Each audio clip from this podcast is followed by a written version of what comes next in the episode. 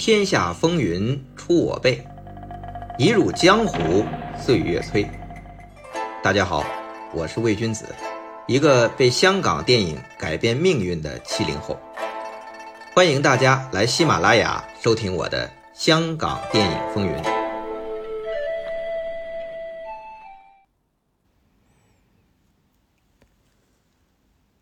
开场之前，照例预告。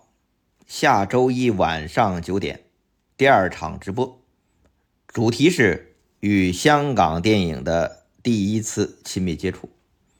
我会讲我跟香港电影的很多第一次的亲密接触，也欢迎各位朋友喜欢香港电影的，啊，到时候围观留言，一起互动讨论。话不多说，言归正传。话说，师弟成龙和两位师兄洪金宝、袁和平获得嘉禾的支持，几乎同时开拍以师徒和师兄弟为主要关系，以蒙冤昭雪为故事主线的《师弟出马》和林世荣。这上世纪七十年代末期啊，是港产功夫片的黄金时代，大小公司、大明星。小演员、武术指导都蜂拥抢拍，故事模型无非是师门恩怨、全家灭门、苦练武功、大战反派复仇，来来回回都差不多呀，都快成八股文了。拿师弟出马和林世荣来说啊，你看这故事，嗨，也有点闹双胞胎，相似度比较高啊，也难怪，因为编剧都是刘天赐和他的徒弟。成龙这边是刘天赐和徒弟邓景生伺候着，袁和平、洪金宝那边是刘天赐的两个徒弟王晶和邓景生。你看这邓景生还两边跑。主演呢，除了成龙和洪金宝不同，其他配置也差不多呀。这两部戏主要角色都是元彪、魏白、樊梅生、李海生、蒋金。师傅成龙这边是田丰，洪金宝那边是关德兴。哎，这两篇两位师傅后边、旁边伺候的都是西瓜炮。虽然故事、人物、任务相似，但成龙无意投射了自己的角度和真实情感。他这个师弟呀，师傅对他严苛，还给师兄背黑锅，充满委屈，还要向师傅爆发情绪，这都是之前这类功夫八股。比较罕见的，但师弟出马能够打破票房记录，打败袁和平、洪金宝两位师兄联手的林世荣。这林世荣香港票房只有不到四百万，师弟出马是破千万的。那这师弟出马之所以成功，还是因为他有很多打破常规的创新之举，刺激到了观众。那前文书啊，我总结了几点师弟出马的成功原因，但都是提了一嘴。我们下边啊，详细的讲一下。第一呀，就是找的这大反派厉害，这点很重要。看功夫片，你最主要还是看主角和反派打呀。反派如果选好了，那是事半功倍。你看《蛇形刁手》和《醉拳》中的黄正利啊，多强啊！腿功和身手厉害的不得了。袁和平为黄正利设计动子，也是尽情展示他的优势，这也是事半功倍。到师弟出马这里，成龙找的是谁呢？和气道七段、跆拳道六段高手黄仁直，这位也是香港电影的老朋友。早在七十年代初，已经和李小龙合作过《猛龙过江》，当时啊，也就是小试牛刀，面对强大的、威猛的李三角，还看不出这黄仁直有多厉害。等黄仁直啊，在李小龙死后，又拍了几部嘉禾的动作片，他就回韩国去了。那几年也是苦练技巧，突飞猛进。到一九七九年又被请出来演出师弟出马，这回可是充分展示了什么叫做左腿攻击之王，真的是脚法凌厉，一看就是高手。有黄仁直这大反派在这戳着，哎，在林世荣中演大反派的李海生就只能在师弟出马里演他的跟班了。哎，说起来，这七十年代末啊，香港功夫电影。也可以说是港台的功夫电影有四大腿王之称。我们前面专门讲过这四大腿王：谭道良和刘忠良师徒，另两个都是来自韩国的黄正利与卡萨法。这是黄仁植当时没拍港片啊，否则以他的腿法，绝对可跻身银幕顶级高手之列。这四大腿王，我估计就得变成五绝神腿了。虽然黄仁直腿法高超，身手了得，但如果遇不上好的武术指导、精心设计、创新拍法，也是很难脱颖而出的。毕竟电影不是真的，它是魔术啊，它可以用各种手法包装出惊人的视觉效果。成龙带着他的班底，就为黄仁直设计了，即便今天看来依然相当特别刺激的。动作效果哪一场呢？韦白、李海生他们劫狱搭救黄仁直扮演的金角带。黄仁直被救出后，一人独占众捕快。在这场戏中，成龙为了展示黄仁直的腿功，要求黄仁直你要把每个武师都要踢到飞起，武师只要挨他一脚，就要被他踹出两三米远，而且。要真实啊，这可不容易啊！当年黄仁植参演的《朦胧过江》，有一场李小龙和朋友们切磋武功，李小龙飞出一脚啊，将手拿垫子的对方踹飞，也不过踢出一米多远。这个就基本是真实的，但是为了强化效果，特意用了慢镜头而已。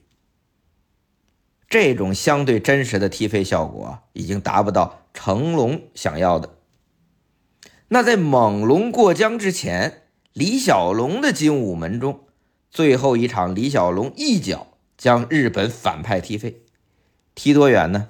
六米，而且被踢的这位要穿过房门，在空中滞留六米的这个长度之后，重重摔下。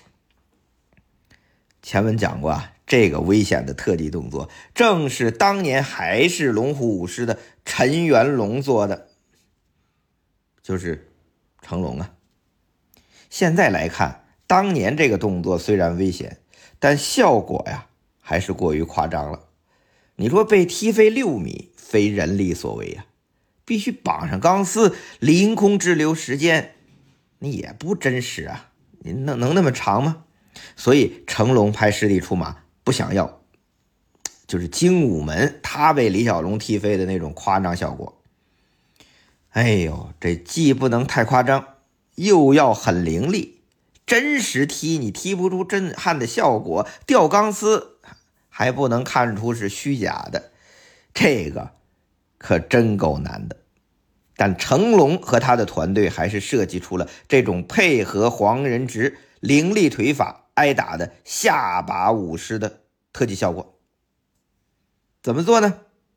首先，挨打的武师啊身上绑上威亚，这威亚不能粗啊，要很细。当年可是没有电脑特技，你太粗擦不掉。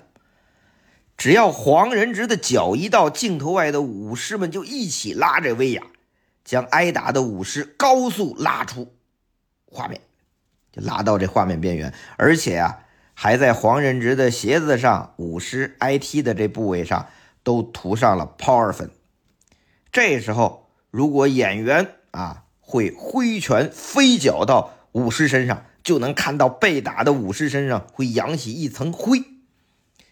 这在银幕上、在画面上看会有一种特别有力道的效果。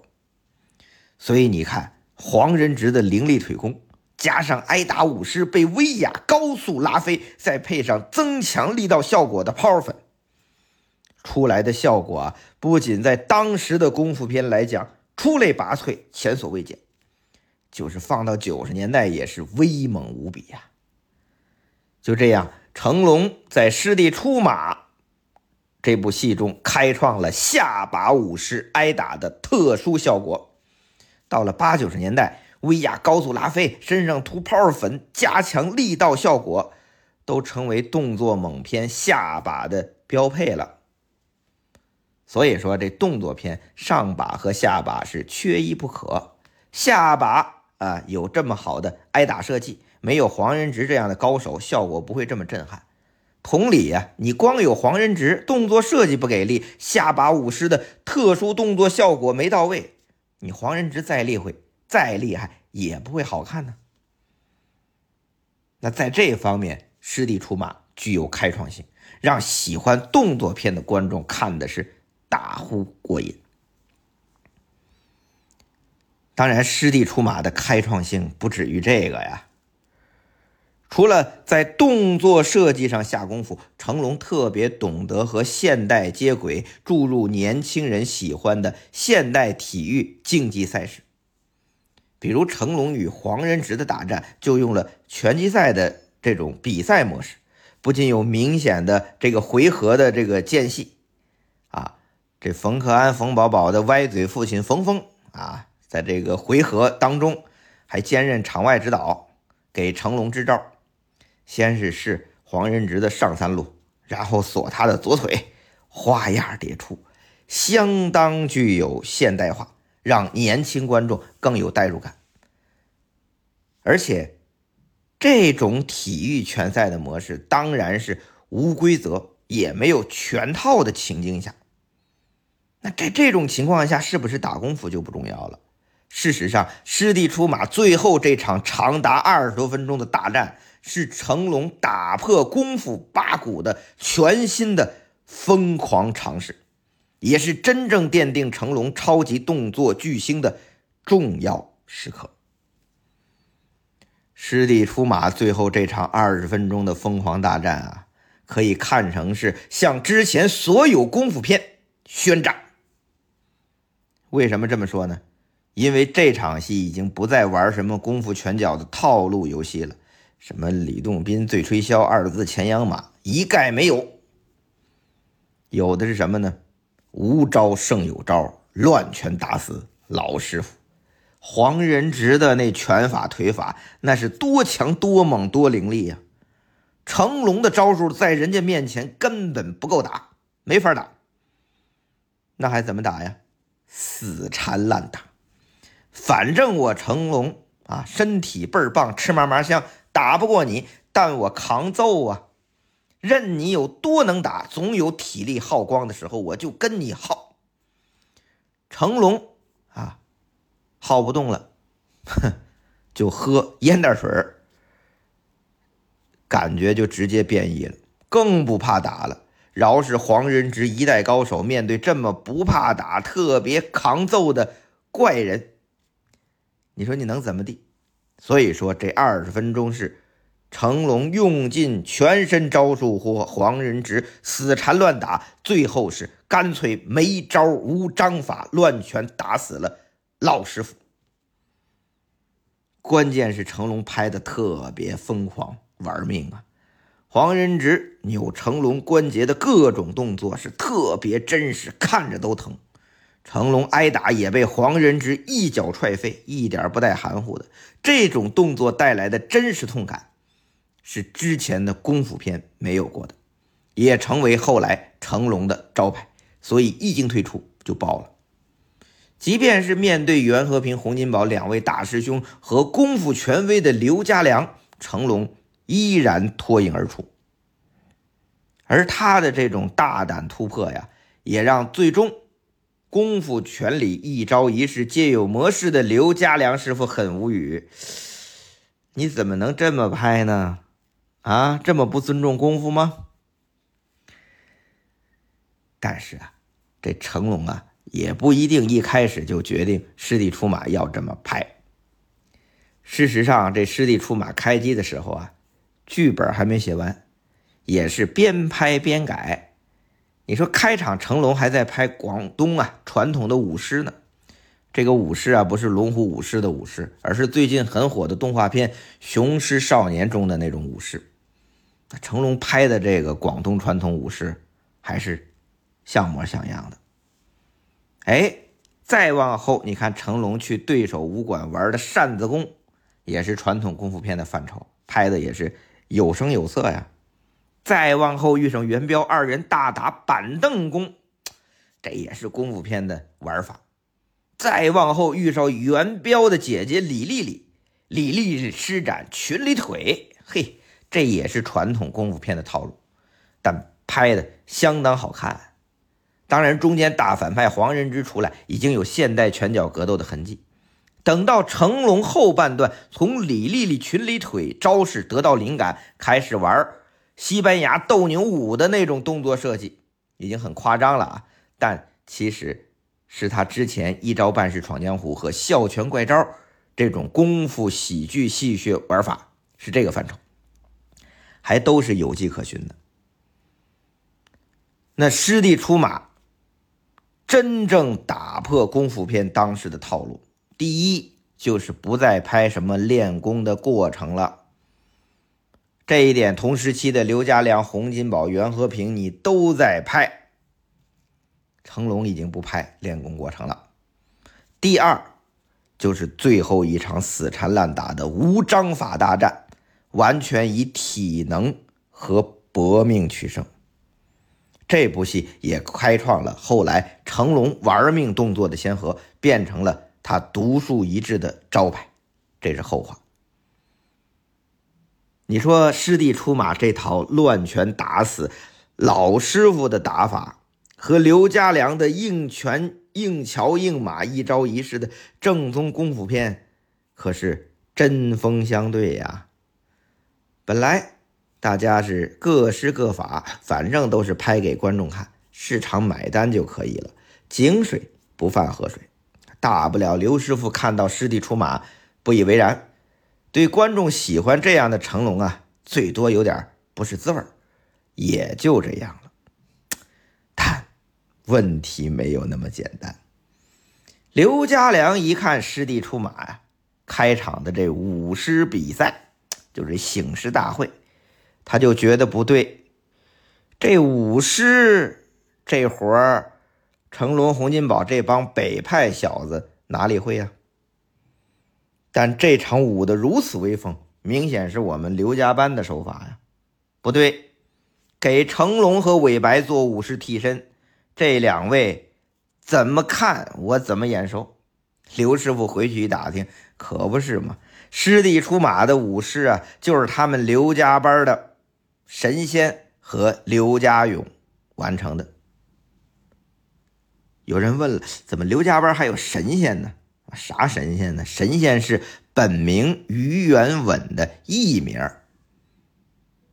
这神仙呢，是刘湛的徒弟刘家良的。师弟，另外一位刘家勇，你听这名一听就是刘家的啊，刘家班的，但他可不是刘家良、刘家荣的兄弟啊，他是刘家良的外甥，是刘家良二姐的儿子，本来姓何，入行改艺名刘家勇。哎呀，我也不知道他们怎么改的，你说这辈分是不是有点乱呢？这个刘家良、刘家勇，嗯。不知道的可不就以为是哥俩兄弟嘛？实际上是舅舅和外甥。都说这外甥像舅舅，这刘家勇啊，确实长得和刘家良有几分相似。王家卫一代宗师金楼大战啊，这刘家勇出来大打南派洪拳，恍然就是刘家良的风范。这刘家勇啊，和神仙。与刘家荣、京柱、小猴都是当时刘家班的主力。京柱和小猴是刘家班的北派担当。刘家勇啊，因为太年轻了啊，虽然还没有像刘家荣和神仙那样有能力担任武术指导或者是副指导，但他身手好啊，尤其在舅舅老爷家学了一身过硬的南派功夫，所以。当成龙决定师弟出马开场拍广东南派武师大战的时候，就想到了找刘家班。但大家都知道刘家良的脾气啊，那不敢找这个刘家班的掌门，就偷偷啊找他的班底，因为是分头找啊，这边就找了神仙，那边找的是刘家勇，嘿，这二位互相还不知道，反正当时啊密捞，也就是兼职的意思。不仅是香港电影，甚至是整个香港社会的风气。这师弟出马给的密劳多呀，这酬劳多呀，又只是当替身，不露脸，又不用署名，还能多赚钱，能多赚点儿，那可不就多赚点儿。结果这神仙和刘家勇到了现场一看，哎呦，哎你也来了啊，你也来了，好吧，大家都是老的马，在嘉禾片场就上演刘家班武士大战。神仙替师弟成龙，刘家勇替师兄韦白，成龙啊就在下边摆弄摄影机器，那就安心做导演吧。这场，我做《龙虎武师》纪录片的时候啊，曾经访问过神仙师傅，他是这么回忆那段的：当时啊，成龙这边找他帮忙，他过去干了十几天，但是他不知道成龙他们是各自找人，在他之前还找了刘家勇。神仙师傅说啊，如果知道他们还找了刘家勇，我肯定不和他争，我不一定来。结果呢，拍舞狮戏的时候，这神仙呢替成龙，刘家勇是舞另一只狮子。过程中啊，这刘家勇啊在上面就跌下来一下，应该就是失足趔趄了，因为都是在桩子上啊。神仙眼疾手快，就推他上去，嘿，他自己跳下来了。谁知道下面啊，他放着的是木桶。刮到了神仙的膝盖，神仙因此啊受伤，缝了十四针。哎，当然这对于龙虎武师都是家常便饭。但是没想到的是，师弟出马一出来，就被刘家良发现了。神仙和刘家勇，啊，你们在外边密捞啊？武师呢？还在嘉禾的片场，勃然大怒，一度把神仙封杀了。理由啊？就是神仙师傅把刘家班的东西批量印刷出去了。你神仙的武师功夫都是我爸爸刘湛教的，你能入行也是我爸爸刘湛推荐你去片场舞狮的。现在你去帮我们的对手。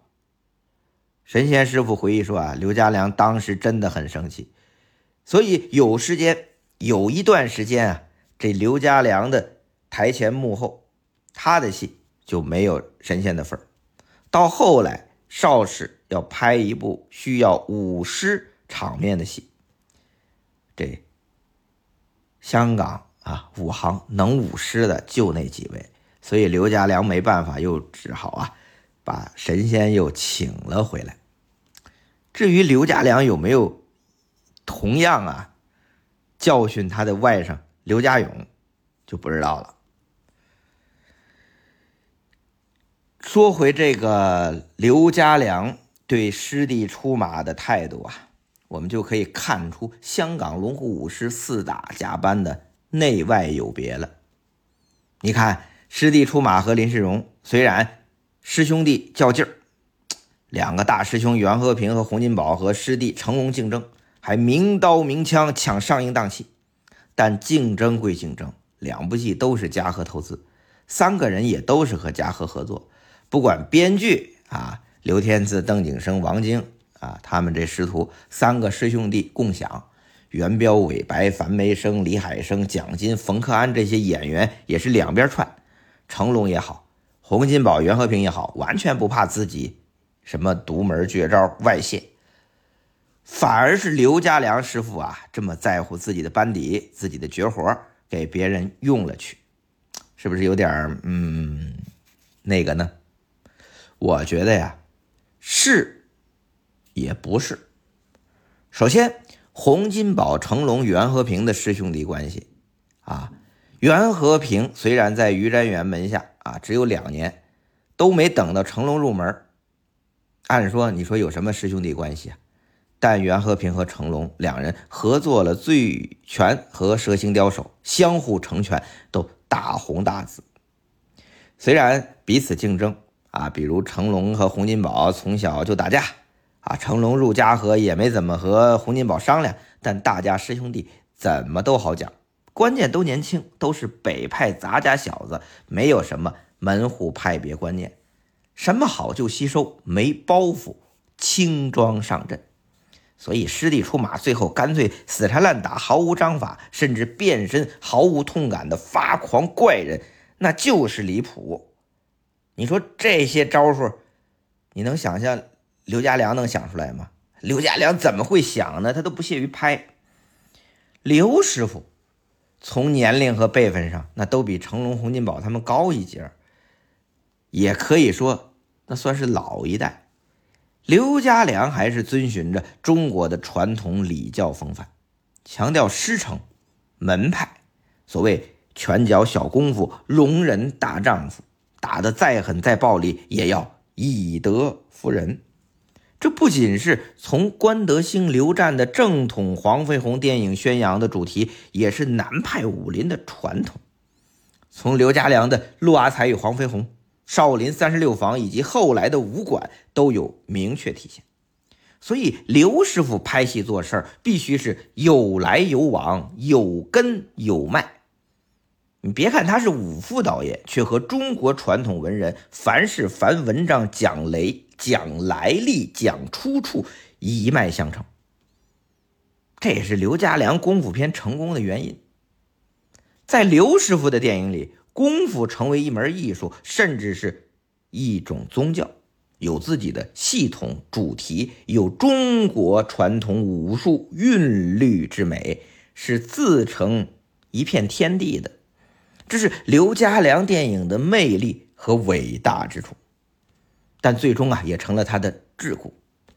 电影和市场主要消费群体是年轻人啊，要满足年轻人日益发展的娱乐需求，就要跟上时代，跟上潮流。